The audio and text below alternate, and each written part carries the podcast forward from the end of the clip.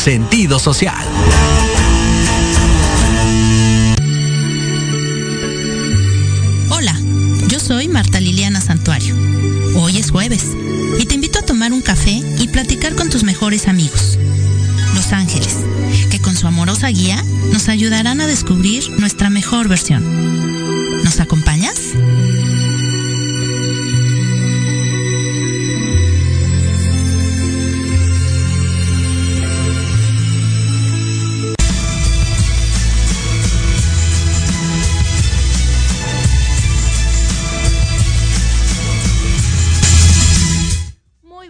Tardes a todos. Ya estamos aquí en Tardes de Café con Los Ángeles. Yo soy Liliana Santuario y te invito a que te traigas tu cafecito porque esta plática de hoy se va a poner muy interesante, te lo prometo de verdad. Así es que dale me gusta, dale compartir porque no te vas a querer perder la historia del día de hoy que está muy, muy, muy, muy buena. Y bueno, pues hoy es 3 de noviembre, son las 6 con 9 de la tarde, ya un poquito retrasados, pero es que el tráfico de la Ciudad de México, bueno, está impresionante. Así es que bueno, y bueno, sin más preámbulos, la verdad es que yo estoy muy emocionada porque hoy tenemos un invitado de super lujo que además también formó parte de la familia Proyecto Radio y que regresa aquí a cabina de Proyecto Radio a eh, eh, con muchas ganas y con mucho gusto para eh, darme esta entrevista que la verdad es que para mí es un honor y un placer tenerlo aquí con nosotros. Y bueno, la verdad es que una disculpa pública porque en el flyer se me fue el nombre y puse Luis, Luis Trina y no es Luis Triana. Una disculpa de verdad, pero bueno, así nació un líder el tema de hoy. Así es, un aplauso muy, muy grande. Y se los quiero presentar un poquito, decirles de qué va, quién es Luis Triana y, para que lo conozcan un poquito y para que sepamos quién es nuestro invitado del día de hoy. Él es fundador de Triana Seguridad Privada. Es una empresa dedicada a la seguridad de los eventos masivos, entre los que destacan la Fórmula 1, Vive Latino, Corona Capital, entre algunos otros. Eh, también es el autor del libro Así nació un, un líder, que aquí lo tenemos y que justamente en eso nos vamos a basar en, la entrevista del día de hoy, porque es una historia increíble. Eh, también fue locutor de aquí del programa Construyendo Juntos con Luis Triana aquí en Proyecto Radio MX. Él es mentor y orador y se declara como embajador para concientizar a las nuevas generaciones. Luis, bienvenido muchas gracias por aceptar la invitación. Wow, muchas gracias Lili. sin, duda, alguna, un, líder. Muchas gracias. Sí, pues, este, más adelantito te platicaré por qué así nació un líder. Este, yo creo que cada quien trae un líder dentro, y este, pero ya platicaremos. Oye, muchísimas gracias por la invitación. Antes que nada, muchísimas gracias a tu auditorio por estar aquí presentes. Este, yo emocionado, fíjate que eh, pisando nuevamente las instalaciones se siente ese sentimiento que de nervios, de, entrar al aire, de, gusto, de, no, de muchas cosas. Sí, sí, sí, de muchas cosas. Eh, te voy a platicar brevemente para que cada quien vaya retomando su liderazgo y vaya viendo el líder que trae dentro que yo le platicaba a Jorge Escamilla. Jorge Escamilla es el productor de Proyecto Radio. productor y director. Productor y director. ¿Y qué crees? Que yo le platiqué que inicialmente yo tomé el reto de, estar aquí como locutor o de hablar aquí al aire eh, frente a una cámara frente a alguien que está atrás de ustedes, que me ven. Aquí atrás hay personas que están trabajando. Y a nivel nacional e internacional. Es correcto, e internacional. Y fíjate que yo ingresé aquí por poder eh, soltarme, por querer hablar en público. Yo tenía que dar una conferencia. ¿Y qué crees? Que eh, la, mayor conferencia que había dado había sido yo creo como para 20 personas. En esta ocasión la conferencia era para casi mil personas. Era en la Universidad de la Policía de la Ciudad de México. Era, eh, fue una conferencia magistral. teníamos 600 alumnos en, este, en el set, bueno, en, el auditorio y 300 más en la plataforma de Zoom. Este, y fue todo un éxito. Y gracias aquí es que me pude desplayar frente a un micrófono, frente a una cámara y, lograr impactar. Lograr, sobre todo, ¿sabes qué, Lili?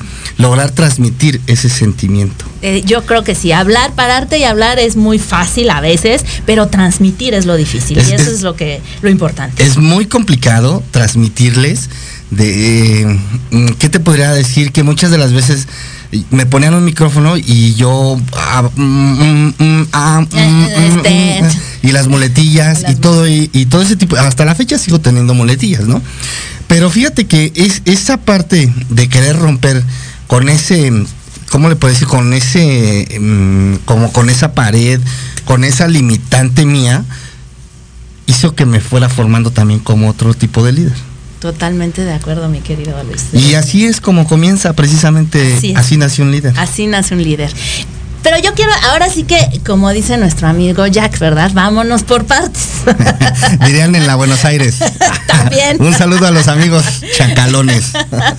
quiero que nos platiques. Déjame decirles eh, que, bueno, eh, yo eh, escuché tu libro en audiolibro. Ok. Y, y no me pude despegar hasta que lo terminé porque está sumamente interesante. Es una historia, híjole, que te llega a las fibras más profundas, que te hace ver muchas cosas y que bueno, ya lo iremos desmenuzando ahorita, pero eh, yo quiero que nos cuentes un poquito cómo fue tu infancia. ¿Cómo era, ¿Cómo era tu infancia? ¿Cómo era la relación con tus padres? Que creo que también eso fue pues un parteaguas de lo que... Pues yo creo que ahí radica y comienza todo. Este, pues yo viniendo de una familia de escasos recursos, eh, eh, vivíamos en, en Iztapalapa, en Ejidos del Moral leyes de reforma, ahí era como el triángulo dorado de, aquellos bajos instintos, ¿no? Era la agrícola oriental donde vivía mi abuelita nena. Este, nosotros vivíamos en leyes de reforma y ejidos del moral, ahí siempre rentábamos, ¿no? Siempre viviendo en vecindades, con una infancia complicada deriva yo, así la considero, porque pues con un padre muy alcohólico, ¿no? Este, muchas carencias en la casa, vivíamos en un cuartito, yo creo que como la cabina, ¿no? estaba muy pequeño, ahí teníamos dos literas. ¿Cuántos, este, vivían? Vivíamos ahí, fíjate, en ese cuartito de, ¿qué te diré? Tres, tres por tres, más o menos. Teníamos estufa, un ropero, una litera donde arriba nada más tengo un solo hermano, gracias a Dios. Ay, hubiera querido tener más, hubiera querido tener una hermana. Este, en la, en la, parte de arriba este, dormía mi hermano Edgar y tu servidor, abajo mis papás, este, el baño era, había que caminar, un terreno largo, entonces usábamos basinicas. Que, y, que, tu, mamá todavía la guarda. Y todavía la, sí, no sabes que cada que la veo, o sea, sí me remonto como a esa parte humana en la que hubo mucho dolor, ¿sabes? Muchas carencias. El ver cómo llegaba mi padre alcohólico y mi mamá, pues no había, no había para comer, porque era la realidad. Yo iba en la secundaria más o menos, primaria, no había para comer, mi mamá se tenía que ir a trabajar y mi papá pues llegando de, de echarse unos, unos tragos, ¿no? Eh, Cuéntanos de esa, de esa parte cuando tú te ibas a, a, la escuela y tu mamá te preparaba las tortas de frijol. Híjoles, no, hombre, mira, hiciste que se. Oye, estudiaste bien, escuchaste bien el audiolibro, ¿eh? Pues déjenme les platico que eh, no era otra cosa. Eh, híjole, mami, qué momentos tan maravillosos. Con, eh, a veces uno no valora las cosas tan sencillas. Que déjame decirte que cuando yo lo escuché, amé a tu mamá. Dije, ¿cómo somos, son las mujeres tan resilientes que a pesar de toda la hostilidad, de toda la violencia en la que estaban, tuvieron, tu, sacó la casta y, sacó la casta por ustedes. Y, trataba de darle una, una gotita de alegría y de amor a sus hijos. Como que no pasaba nada en la casa. Todo estaba bien papito, todo está bien, ándale. Vete Vámonos. a la escuela con tu y, y, atrás de ella había todo una tormenta de sentimientos, o sea, yo no quisiera haber estado en sus pies, en sus zapatos, como se dice, eh, fue yo creo muy duro para ella, pero sí me daba tortas de frijol y las envolvía en la servilleta con la que vas a las tortillas. Entonces cuando yo llegaba a la primaria, pues cuando era la hora del recreo, había, todos sacaban su sándwich, su boing, ¿no? Como más fresita. Y yo, pum, sacaba mi, servilleta, pero ¿qué crees? Que como eran frijoles, mi, jefa también. Ay, madre, te amo. En vez de ponerme frijoles, tal vez refritos, me ponía frijoles de la olla, o sea, con caldo. Entonces, ya cuando abría la, la, este, la, servilleta, ya era pan remojado con caldito de frijoles, entonces ya mis cuadernos olían a frijoles y me daba pena este, pero la volví a meter y no, y no desayunaba. Bueno, me quedaba, ajá. Sí, con el paso del tiempo, digo, ya estando adulto en, su momento, pues me daba pena porque cuando uno es niño a veces uno es cruel. Los niños son, dicen que los niños son crueles. ¿no? No tienen filtros, fluyen los niños. y, qué bien que sean así, porque no habla más que de una transparencia de, su alma, de, sin, sin prejuicios, sin muchas cosas, ¿no? Este, pues en aquellos años sí me daba pena. Tenía amiguitos que se burlaban, sí, claro, de, la forma, ¿no? De cómo era mi desayuno. Y ya, me lo regresaba. Eran unos cinturonazos porque mi mamá, otra vez no te comiste la comida. A veces antes de llegar me la comía. Pero por lo regular, este, siempre era lo mismo.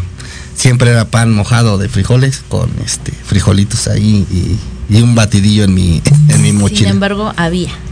Gracias a Dios, había. Había. Había, pero había también algo dentro de mí que me decía que eso, eso no me gustaba, ¿sabes? Y lo tengo que decir, o sea, mi papá me decía que yo era un que yo era un ambicioso, que era un este ay, ¿cómo se fue la palabra? Las personas que son muy materialista, que era muy materialista, que yo no tenía que ser un niño así. Y yo decía, pero es que a mí no me gusta vivir como vivimos, pa. O sea, a mí no me gusta, me gusta cómo voy. Y como dices, yo creo que de, de alguna manera desde chiquito traías ese líder ahí eh, queriendo salir. Queriendo. Sin embargo, tuviste una infancia muy hostil, llena de violencia, pues, eh, eh, donde todo tu entorno también era violento. El barrio, eh, precisamente ayer este, estaba hablando con una persona y le decía, pues que el barrio es el barrio y te va abrazando y te va seduciendo de una forma que cuando te das cuenta, estás inmerso ahí.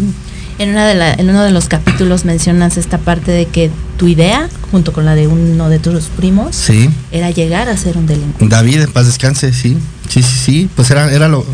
Dicen por ahí, es lo que hay, ¿no? Este, yo creo que en la, en la primaria, no en la secundaria más o menos, a finales de, terminar secundaria, pues era como el medio en el que me desenvolvía, en la vecindad, pues todos eran la rata, ¿no? Este, mi, familia por parte de mi papá, y lo tengo que decirlo, aunque los quiero, y, pero la verdad los quiero a distancia, porque son una familia un poco conflictiva por parte de mi mamá, todo lo contrario, una familia muy trabajadora. Eh, desafortunadamente yo en aquellos años, pues la inmadurez, eh, la adolescencia, las carencias y demás, pues la banda te va cobijando, ¿no? Y lo que decía, te va seduciendo el barrio de una forma que dices, sí, soy de aquí, ¿no? Sí le entro. ¿Qué hay que hacer? Ahora sí, ¿qué hay que hacer, madre? ¿No? ¿Qué hay que hacer? Y no, pues nada más vamos aquí rápido y vamos a trabajar, a ejecutar. Y se te hacía fácil robarte un refresco de la tienda. Y las ironías de la vida, ¿no, Luis? Cuando eh, después de algunos años entraste a la Policía Federal. sí, este, pues fíjate que eh, cuando yo inicié en esos pasos, este, pues ahí se enteraron mis papás, eh, los tíos hicieron ahí como un, con, una junta familiar y, yo vi llorar a mi, a mi jefa, a mi madre, de una forma que yo no la había visto llorar ni siquiera cuando mi papá llegaba en estado este, de inconsciente, de, alcohol. Y yo le juré, le dije, jefa, esta va a ser la última vez que usted llore por mí, por estas acciones. Así, así como tengo los valores de decirle que sí, yo andaba haciendo, a partir de aquí, jefa, voy a ser otra persona. Y me decidí ser policía federal de caminos. Este, estaba el inter entre que pasaba a ser policía federal de caminos a ser policía federal preventiva. Y yo decidido ya a cambiar mi vida, lo único que quería era terminar mi preparatoria, pero ¿qué crees? Que como era un caos, mi vida internamente era un caos y, lo que estaba a mi alrededor, me costó mucho trabajo sacar mi preparatoria porque los profesores ya no, los profesores no creían en mí. Eh, los profesores me tenían más miedo por la gente con la que me juntaba que, que por el respeto de que yo hiciera bien las cosas ahí. Ellos yo creo que la mayoría me pasaban por no tener problemas con la gente con la que me juntaba. ¿No? Entonces, cuando yo me decido alejarme de ellos, pues también me dan la espalda. Eh, los profesores ya no creían en mí y creo que orgullosamente saqué mi CETIS con 6.7. Bueno, muy bien, saliste. ¿Y salí? Saliste porque también dices que a la fecha no tienes compañeros o no tienes amigos de la infancia. No. Porque unos están muertos. Unos están muertos, otros están en el reclusorio y otros prefiero no volverles a hablar. Así de fuerte. Sí, sí, sí, sí. Eh, yo creo que los que están en el reclusorio sabrán por qué lo digo. Los que ya fueron, pues bueno, y los que siguen en, siendo cábulas, pues Dios los bendiga, hermanos, ¿no? quiero hacerte una pregunta con todo el respeto y con todo el amor de, de, esta entrevista. ¿Qué es para ti? ¿Qué te dice el nombre de Alberto? Uy, sí, no, si te digo que sí, estás tocando muchas fibras, ¿eh? No, muy bien, este, pues Alberto, el nombre que me puso mi padre, ¿no? Un nombre fuerte, este, pues sí, básicamente era, era el reflejo del, del hermano mayor de mi papá, Beto, el tío Beto, que por cierto, paz descanse, se volvió, se volvió loco de tanto alcohol.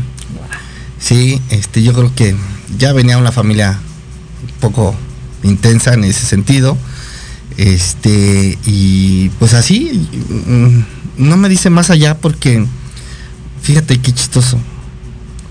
Y lo que tal vez diga mi libro, tal vez no llega a mi mente tan profundo, porque a lo mejor hay algo que todavía necesito, ¿no? Ahí como fortalecer. Pero pues básicamente el nombre de Alberto lo traigo por mi tío, por el hermano mayor. Era una persona en la que mi papá confiaba plenamente, muy estudioso, este, de, aquellos años, del 68, del Politécnico, de la Boca 1, era porro, este, era líder también, este, cantaba como Elvis Presley, se vestía como Elvis Presley. Este, y, así fue su. Fue también una vida muy dura del tío. Tres mujeres, tres familias, a las tres las tenía bien, casas, carros, le iba bien, pero gastaba mucho en alcohol. Wow, ok. Hubo un momento en el que tú también te dejaste llevar por ese vicio.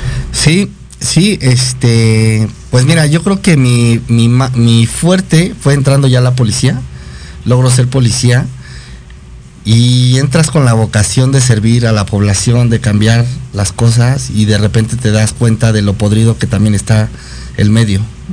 ¿no? En aquellos años la PFP, aunque soy gloriosamente orgulloso de la cuarta generación Policía Federal Preventiva, pues me tocaron mandos muy intensos, egresados de lo que era la Fiscal Federal, de lo que era PGR, de lo que era CISEN, y me tocaron mandos que se dedicaban a cosas feas, ¿no?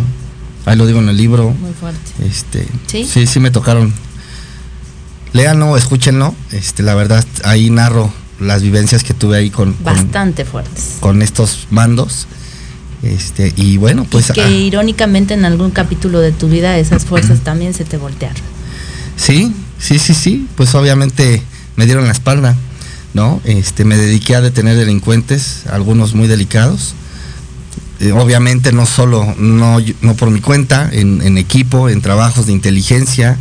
Este, estuve comisionado casi en toda la República Mexicana, encargado de operativos también ya muy delicados. Eh, yo entré a la policía a los 19 años, a una edad muy corta. Cuando yo tenía que estar en la universidad, pues yo estaba agarrándome a balazos, no sé, tal vez en Sonora, ¿no? Este, sí, mi primer balacera fue en Monterrey. Este, eh, yo me puse a llorar, la verdad les voy a ser honesto, yo no tiré balazos, yo lo que hice fue ponerme a llorar, me dio mucho miedo, me dio mucho espanto, llegué al hotel donde estábamos, eh, me metí con todo el equipo a bañarme con agua helada y yo estaba vomitando amarillo, empezaba a vomitar, a vomitar y a no dejaba de vomitar. Este, eh, ajá, este, ese fue mi primer sensación. gracias a Dios nada más tuve tres en el segundo enfrentamiento ya pude controlar un poco más los nervios y pude tener un poco más de reacción, pero sí, así fue mi, juventud, 19, 23 años más o menos. Muy fuerte.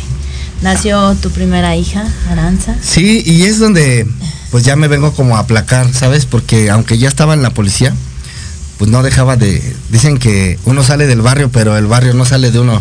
Entonces, aunque yo estaba en la policía, pues yo todavía traía, traía esa energía conmigo mismo este, de, esas ganas de, echarle para adelante y de sentirme y de esa agresividad, ¿no? Y ese tipo de cosas, sí, sí, sí, propias tal vez de esa juventud. Nace Aranza y, me viene a poner un freno en mi vida, a bajarle a todo. Este, nace, nos embarazamos, salimos embarazados, este, no fue planeada, ella lo sabe y yo creo que eso, eso hace que la quiera aún más, ¿no? Este, y pues nace mi hija Aranza con unas expectativas, yo creo que más altas de las expectativas eran más altas de mi suegra que de mi esposa o mías, ¿no? Y, y, es donde, eh, ojalá y se identifiquen con algún avatar a lo largo de esta plática, porque yo me caso no queriendo casarme, ¿sabes? Eh, yo le dije a mi esposa, ¿sabes qué? Pues vamos a echarle los kilos. Eh, este, la, la, suegra dice, no, pues ella no se va a quedar así, ¿no? Es la primera vez, yo creo que lo digo en, al aire. hoy por hoy, pues, le puedo, te puedo decir que así comenzó mi matrimonio, ¿no? Eso sí, con Aranza frenándome en mi vida, con un futuro más cierto hacia ella y, tratando de sacar adelante ya a una familia.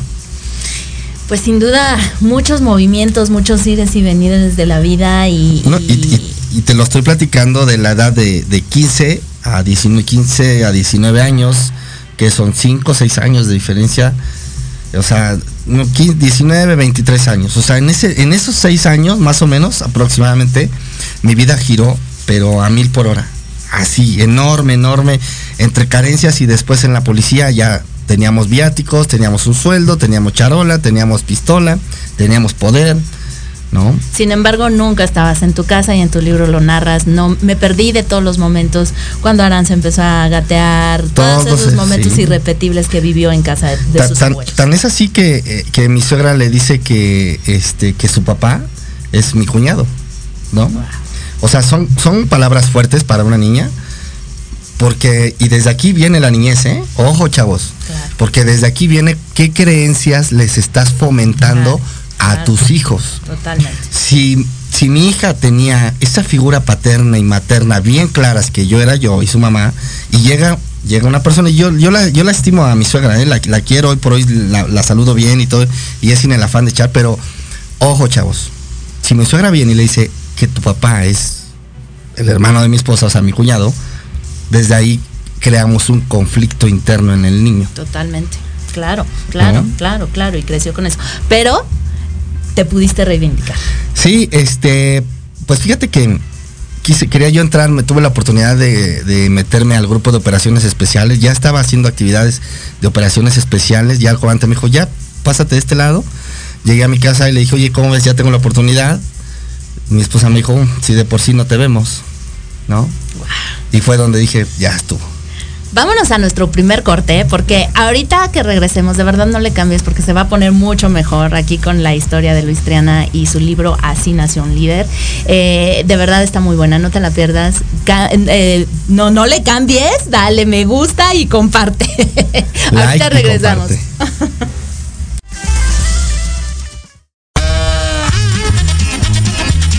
oye, oye, ¿a dónde vas? ¿Quién, yo? Vamos a un corte rapidísimo y regresamos. Se va a poner interesante. Quédate en casa y escucha la programación de Proyecto Radio MX con sentido social. ¡Uh, la, la chulada! ¿Cuántas veces te han dicho que tus problemas no tienen solución? En tu programa Nueva Vida hay una esperanza. Queremos ayudarte a encontrar esas respuestas y sobre todo a encontrar una vida mejor y diferente. Acompáñanos cada jueves de 7 a 8 de la noche a través de Proyecto Radio MX con sentido social. Porque de locos todos tenemos un poco, te invito a escuchar Locuras Elocuentes todos los jueves de 8 a 9 de la noche y por si fuera poco, para terminar más loco, el último jueves de cada mes no te pierdas. Sin anestesia, con el negro consentido. Sí, conmigo. Con sentido social, solamente en Proyecto Radio MX. Con sentido social. No te pierdas el termómetro de las estrellas donde te contaremos todo lo que quieres escuchar de los famosos. Con muchas exclusivas, invitados y sin pelos en la lengua. Todos los viernes de 12 a 13 horas por Proyecto Radio MX con sentido social. Hola, soy Yasmin Espinosa y los invito a escuchar a Serendipia todos los viernes en punto de las 8 de la noche, donde podremos platicar sobre temas de salud física, mental, emocional, deporte y mucho más en compañía de grandes expertos. Solo por Proyecto Radio MX, con sentido social.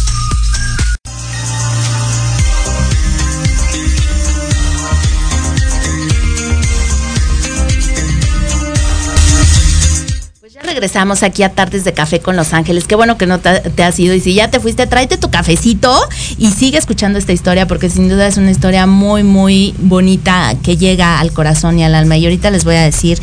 Eh, qué tiene que ver Luis Triana en la parte espiritual. Pero bueno, vamos a leer aquí unos, unos saludos. Mi querida Lili Monster, besos Lili, qué bueno que estás conectada. Dices, saludos Lili, un buen tema. Ale Domínguez, mi hermosa Ale Domínguez, que ella está todos los viernes de 11 a 1 de la, de la tarde en PIT 40 para, parada obligada por Orsa Radio. Mañana vamos a estar ahí con ella con un tema muy interesante, así que no se la pierdan.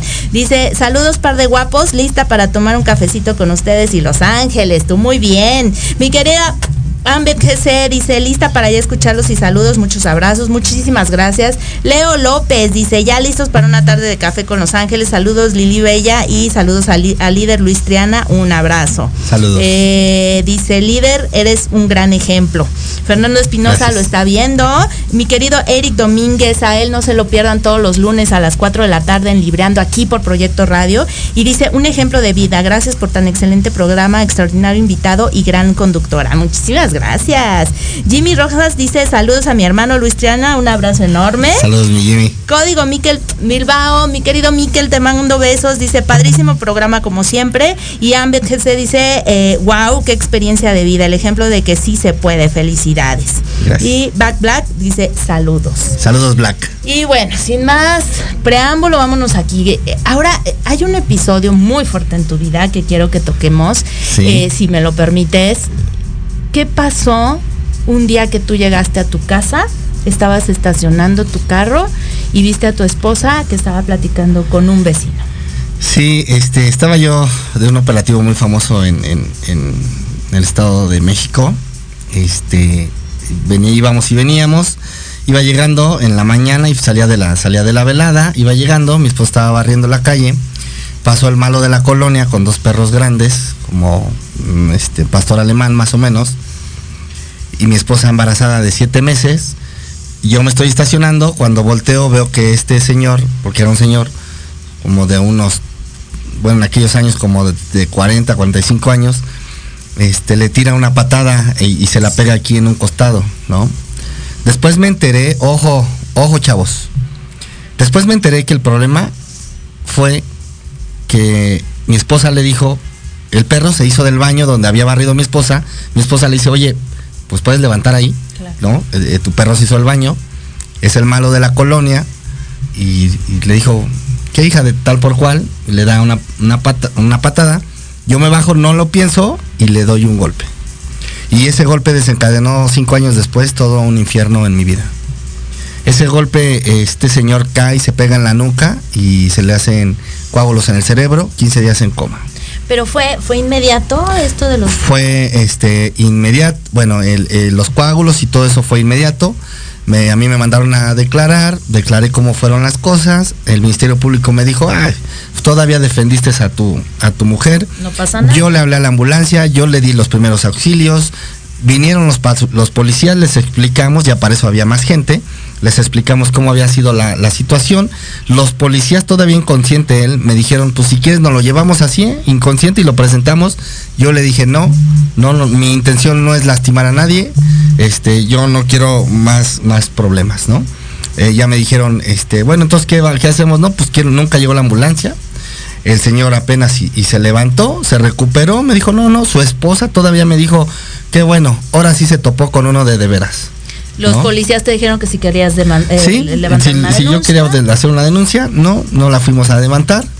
Este, yo me sigo trabajando normal, me entero, después me enteré que el señor estaba delicado, yo fui a hacer las declaraciones, el Ministerio Público me dijo, no, no te preocupes, esto ya se va a carpetazo. Se cerró el caso, tú tranquilo, no pasa nada. Los que han trabajado en Procuraduría saben lo que es, quiere decir carpetazo, quiere decir que pues ya se va al archivo muerto, por así decirlo.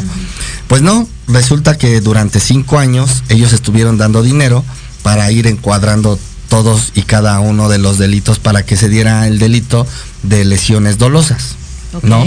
Este cinco años después, yo andaba en Mexicali, me, bajan a la Ciudad de México, mi jefe de la policía, con quien conviví, con quien dormí en, en otros, eh, en diferentes operativos, con quien hice detenciones delicadas, y me dice, pues están los compañeros de policía judicial y van a hacer una orden de aprehensión.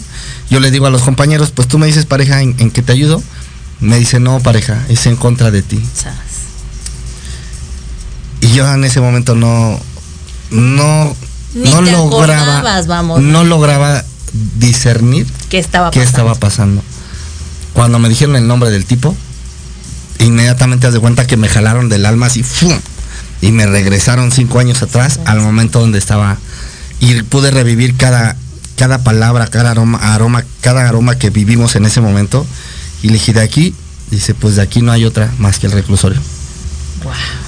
Oye, que me das chance de tramitar un amparo ahorita rápido, pues dile a tu familia que se mueva, pero la verdad, dudo que puedan hacer ahorita algo. ¿Por qué fue tan drástico? ¿Por qué fue así tan no Mira, duele te lo platico y ahorita vibro porque, y ya tiene mucho eso, pero sí fue algo que me marcó mucho, este, hablar, obviamente a mi esposa y decirle, oye, voy para la cárcel, pero voy detenido. ¿Y cómo lo, lo tomó ella, el impacto que y Todos así en la casa de mi abuelita, ¿qué?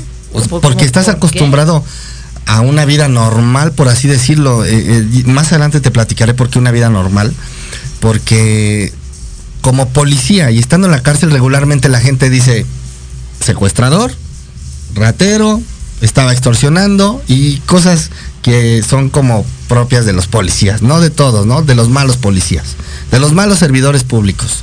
Porque también no solo, no solo se trata de policías, hay mucha gente que hace mucho daño estando en el poder o siendo servidor.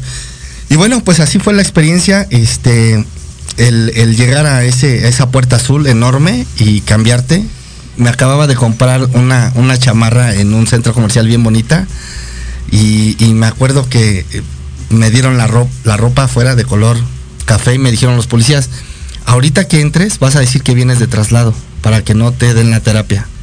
Y yo, ah, creo que ya vamos mal. ¿Cuál terapia? ¿No?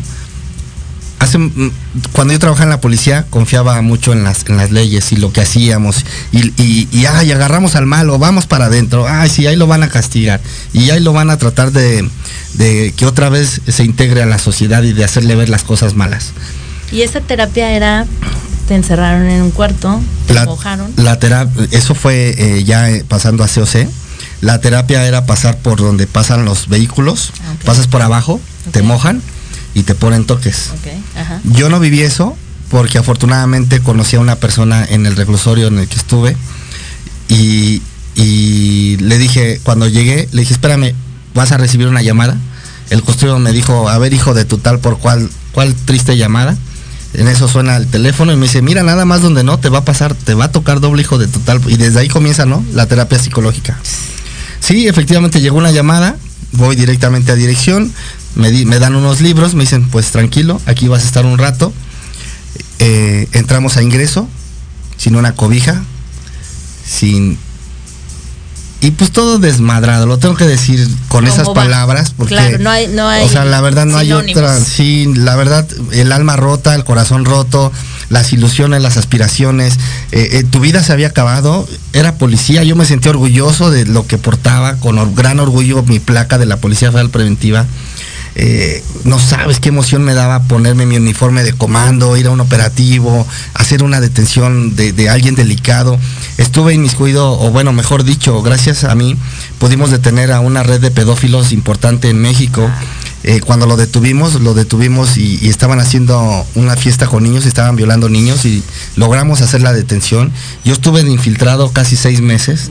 Entonces, este, hice muchas detenciones muy importantes mi propiedad se prestaba para infiltrarme en organizaciones y este y de repente pues ahora estás del otro lado, ¿no? Ahora estás del otro lado.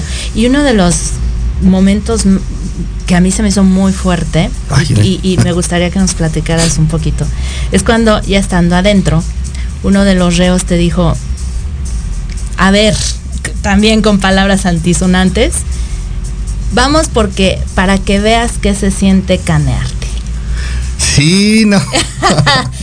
Puedes explicarle a la Eso fue ya estando en COC. Eso se me hizo muy Estando en COC, eh, te subes a, ahora sí que en la parte más alta, en el último como pasillo, dormitorios, sección de dormitorios, y desde ahí se ve la calle.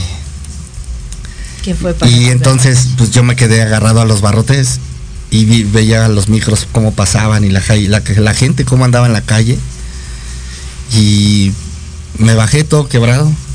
Me bajé desde que volteé y ahí iba yo llorando. Es muy dura la cárcel. En la cárcel todos lloran, ¿eh? Todos, el más fuerte se quiebra o te hacen que te quiebres. Dicen que la, la cárcel, la cana hay que caminarla de una forma tranquila, porque si no también tu cana va a ser muy intensa. Y sí, ahí, ahí se viven cosas muy duras. Y narras muchas cosas, eh, tanto de, abusos, de violencia, eh, que una vez trataron, trataron de, aventarte ácido. Eh, no, aceite caliente es como muy común, calientan el aceite y te avientan así el aceite, los famosos, este, por las puntas. Me agarré a golpes por, por tener agua, entonces yo no sabía que con quien me agarré a golpes pues era alguien delicado este, llegaron, llegó, llegaron más personas a mi celda y ese famoso, sálgale a la bronca, carnal, ¿no? Ese carnal, a ver, sálgale a la bronca. ¿Será para mí? ¿No? Y sí, y este, salgo y pues resulta que aquel le fue a decir a sus amigos que pues se había agarrado a golpes. No sé de dónde mandaron, bueno, Dios yo creo mandó un ángel y detrás de todos esos salió una voz que dijo, ¿eres el Triana, carnal? Y yo sí, hermano. Dice, tu primo es fulano de tal, ¿verdad? No lo voy a decir porque también primo era delicado, entonces, este, tu primo es fulano y yo por ahí dije, pues, ya me agarraron, ¿no? Ahora ya, ahora ya va por mi primo. No, este, resulta que en el barrio, pues andando de cábulas, él, él, él andaba por ahí, este, me pidió unas chelas, mi primo no se las quiso dar y yo le fui a comprar unas chelas y por él eso se acordó de mí, este chavo. Al paso de los años, pues él está dentro y resulta que él era el líder de los que lideraba a esas personas. Y me dijo, date otra vez en la madre para que vean que cómo es el barrio. Pues no te queda de otra más que echarle para adelante, ¿no? Así es, así es. Y es bien duro porque a eso voy. En una vida normal, no diario te agarras a golpes. Pero la banda, diario sí se agarra a golpes. La banda vive café cargado, vive diario, diario, así intenso, intenso. Y hay mucha banda allá adentro que vive mejor estando allá adentro que estando allá afuera. Sí ahí conocí personas que decían, carnal, yo estoy mejor aquí. Dice, no, dice, en mi casa ni siquiera hay donde dormir, hermano. Llega mi mamá y a ver, hijo de tu tal por cual, ahora la saques a la tal por cual y boom. Y desde ahí te das cuenta cómo viene la sociedad tan lastimada. Sin embargo, eh, tú mencionas que no hay readaptación. No, yo hasta la fecha lo digo, que la readaptación social en México es nada más de nombre eh, allá la gente, si hay alguien aquí en Cana que fue canero o, que tiene algún conocido, sabrán que, en la cárcel consigues todo. Todo lo que está prohibido afuera está permitido adentro con dinero. Por eso le dicen el hotel más caro, porque con dinero puedes hacer lo que quieras. Allá puedes tener drogas, alcohol, mujeres, a tu familia, privilegios, una celda para ti solo. Puedes tener todo. Sin embargo, también está la otra cara de la moneda, esta parte que tú mencionas en tu libro que les daban la cinta, ¿no? Para, para pegársela a la ropa. Y que... Ah, no, no, es que, es que cuando yo inicié, bueno, cuando estoy en ingreso, me toca, este, no en ingresí, me toca dormirme y, despertar lleno de cucarachas. Entonces yo lo que hacía, me encintaba mis genitales con, con esa, mi calzón, lo encintaba para que las cucarachas no se metieran adentro de mi calzón. ¿No? Eh, los olores, pues olores a excremento humano, eh, sí, es, es, una, psicológicamente te, desarma esa parte, ¿no? Y así como estabas desarmado, hay otra cosa que la verdad es que me llamó mucho la atención y, y, la verdad es que por eso estás aquí en Tardes de Café con Los Ángeles, porque tú dices algo muy importante que es para mí, para esta línea de programa lo que te ayudó es la espiritualidad, pero no esa espiritualidad desde la religión, sino una espiritualidad como una forma de vida. Que eh, todo lo, el parteaguas fue un libro. Cuéntanos. Sí, este, pues bueno, te voy a platicar que eh, ahí fue donde pude leer por fin un libro completo, Ángeles y Demonios. Fue mi primer libro que leí en, en toda mi vida, estando allí en el reclusorio este, después de ahí viene un libro que se llama La voz de tu alma. Ese libro ya fue un poco más después. Pero sabes que yo creo que antes de que entre, entrara los libros, hay una parte hay una parte que no se logra quebrar de ti, por muy mal que estés. Hay una parte que siempre va a estar ahí latente y que aunque esté todo oscuro, siempre va a ser una pequeña luz. Y esa parte se llama fe. Así es. Y es, y mira, te lo digo y, siento la piel chinita porque la fe, la fe hace que, que, tú veas la cárcel como tú la quieras ver. La banda allá adentro también dice, dice, todo es playa, hermano, aquí todo es playa. Y efectivamente hay gente y hay convictos que que van a estar ahí por vida. Y, son felices. Aún así. Aún así, aún así. Digo, ya sabrán juzgado y las autoridades los juzgarán el, por, por lo que están ahí. Pero yo decía, ¿por qué ellos no se quiebran? ¿No? ¿O por qué se ven tan más fuertes? Y no, es esa parte en la que tienes que tienes que blindarte y ponerte un escudo y abrazarte de algo, algo mágico, algo que no existe. No es físico, y, en, esa, en esa búsqueda es como, como entro yo a la, a la espiritualidad, a tratar de encontrarme a mí mismo. Estando allá adentro, logro salvarme de un atentado en el que murieron mis compañeros policías. este, los mataron muy feo. Eh, y, y, logro yo salvarme de ese tipo de cosas. No sé, tal vez Dios o, el universo conspiró para darme una oportunidad más. Las bendiciones escondidas, ¿no? Que, a veces uno no entiende y dices, ¿cómo es posible que algo eh, de algo me pude haber salvado estando aquí? Y, tal vez sí. Y ahí es donde nace mi primer frase que dice que siempre de la crisis, siempre la crisis conviértela en oportunidad. Así es, totalmente. Entonces, siempre hay que ver cuál es la lección que estás pasando ahorita. Si tú ahorita estás pasando por un momento muy álgido, difícil, económica, sentimental, en el trabajo, te corrieron, no encuentras trabajo, encontraste a tu esposa, a tu esposo, eh, qué sé yo, cuál es la verdadera lección o el verdadero fondo que hay ahí. ¿Por qué te está pasando eso? ¿Por qué te está ¿Para qué te está pasando eso? ¿Qué es lo que tienes que aprender? Exacto. ¿no? Y, y bueno, saliste de la cárcel. Ah, eh, hubo otra, otra parte que también me movió mucho cuando dices que ahí en la cárcel alguien te dijo, no puedes decir cuando te vas, porque si te ah, sí, tú dices sí, sí, sí, sí, ya es un dicho muy famoso ahí. Si tú dices cuando te vas, pues la banda hace algo para que cometas un error y, y ah, es un dicho o, es como una tradición que de la cárcel nadie se va, ¿no?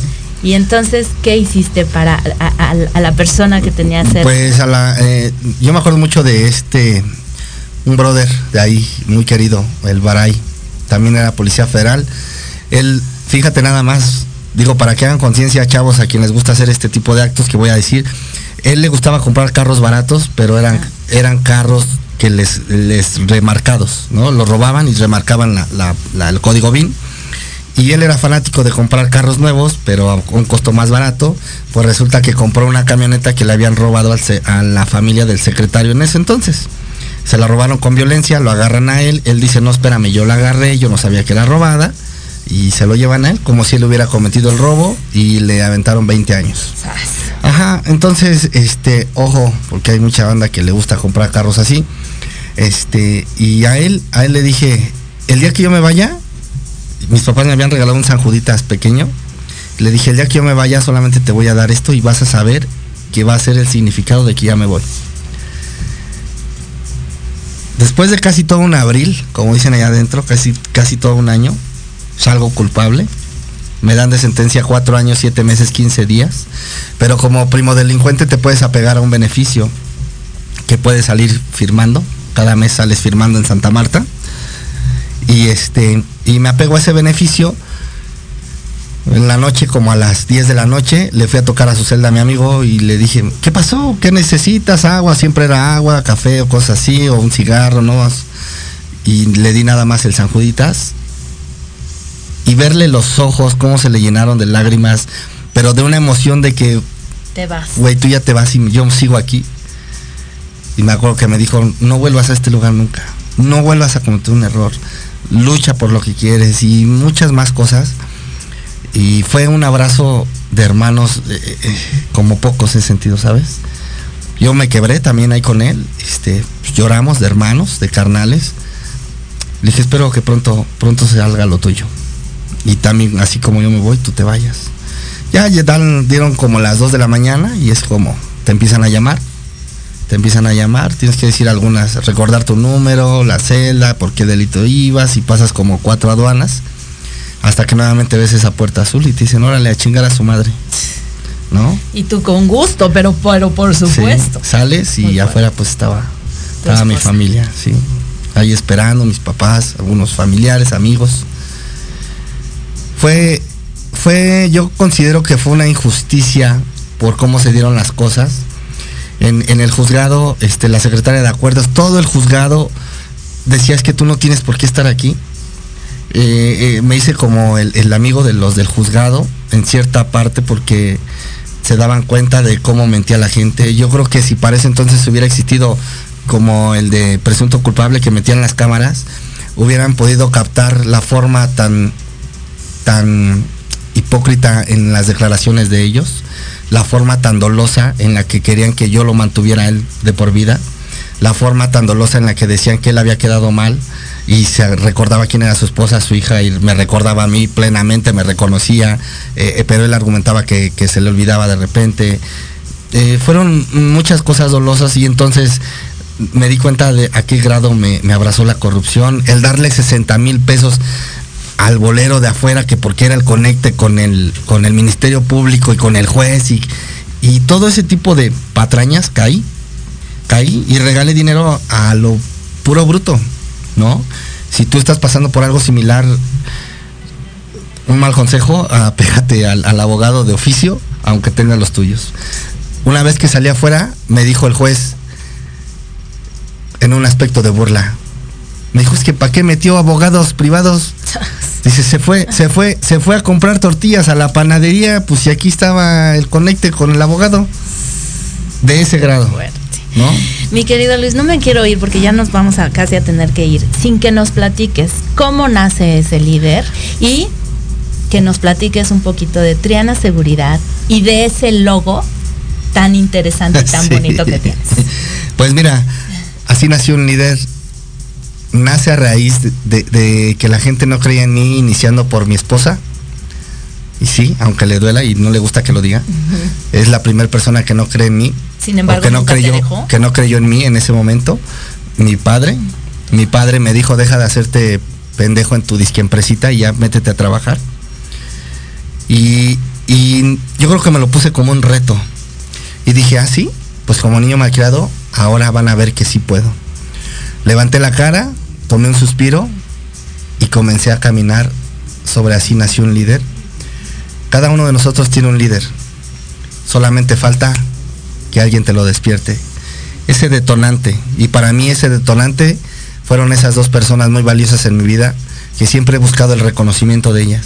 Y que gracias a que no lo obtuve, fue el detonante para decir, voy a ver de qué forma lo voy a obtener. Y así nació un líder. Y aquí nos están pidiendo parte 2. ¿Tú dices si te animas? Tú dices si te animas para que pronto vengas otra vez a Tardes de Café con Los Ángeles, porque yo sí quiero seguir platicando contigo eh, esta parte de, de Triana Seguridad, que es tu renacer. Sí. Tu renacer eh, ahora de lo que vives de lo, lo que haces y muchas cosas más que haces. Entonces sí, me, sí, se me hace que sí te voy a comprometer para que vengas este pronto nuevamente a Tardes de Café y seguimos con esta, esta plática. Y yo quiero cerrar este, este programa con una frase que tú mencionas en tu libro que es de Einstein y que dice, locura es hacer lo mismo una y otra vez, esperando tener resultados diferentes. Muchísimas gracias Luis de verdad por haber estado aquí en Tardes de Café con Los Ángeles. Para mí es un honor conocerte, un honor platicar contigo, un honor saber que sí se puede resurgir de las cenizas como tú lo has hecho tan maravillosamente. Muchas felicidades y pues sin duda alguna eres un líder. Amiga, muchas gracias por la invitación. Un saludo a todo tu auditorio. Muchas gracias por las palabras. Jimmy, te llevo en el corazón. A todos y cada uno de ustedes, muchísimas gracias. Espero haber podido compartir como yo esperaba. Y rápidamente, ¿dónde te encontramos? ¿Dónde Ah, encontramos tu eh, pónganle Google, pónganle Google, este Luis Triana, ahí están todas mis redes sociales. Este, sobre todo les recomiendo chutarse eh, el audiolibro, está en Spotify. Así nació un líder, este es gracias a- al trabajo de aquí de Jorge Escamilla Sí, en sí. el proyecto radio, también está ahí involucrado. Y este el libro se pueden meter a www.trianaseguridadprivada.com.mx y ahí está la forma de cómo comprarlo. Bueno, entonces ya comprometido. La próxima vez Encantado a- yo. platicamos justamente de Triana Seguridad y de todo lo que estás haciendo ahorita después de, de- de que nació el líder en ti. ¿Te parece? Muchas gracias, sí, con todo gusto. Y pues yo te doy las gracias por haberte conectado el día de hoy con nosotros aquí a Tardes de Café con Los Ángeles. No te pierdas la próxima semana otro tema también muy lindo que vamos a tener. Eh, y bueno, pues me despido de ti, sin antes, sino antes recordarte que el amor verdadero es la experiencia de ser tú mismo. Hasta la próxima.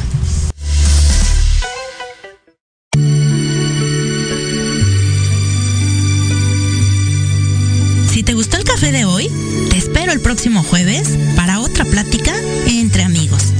Y recuerda que el amor es la experiencia de ser tú mismo. Sígueme en mis redes sociales como arroba Liliana Santuario y Tartes de Café con Los Ángeles.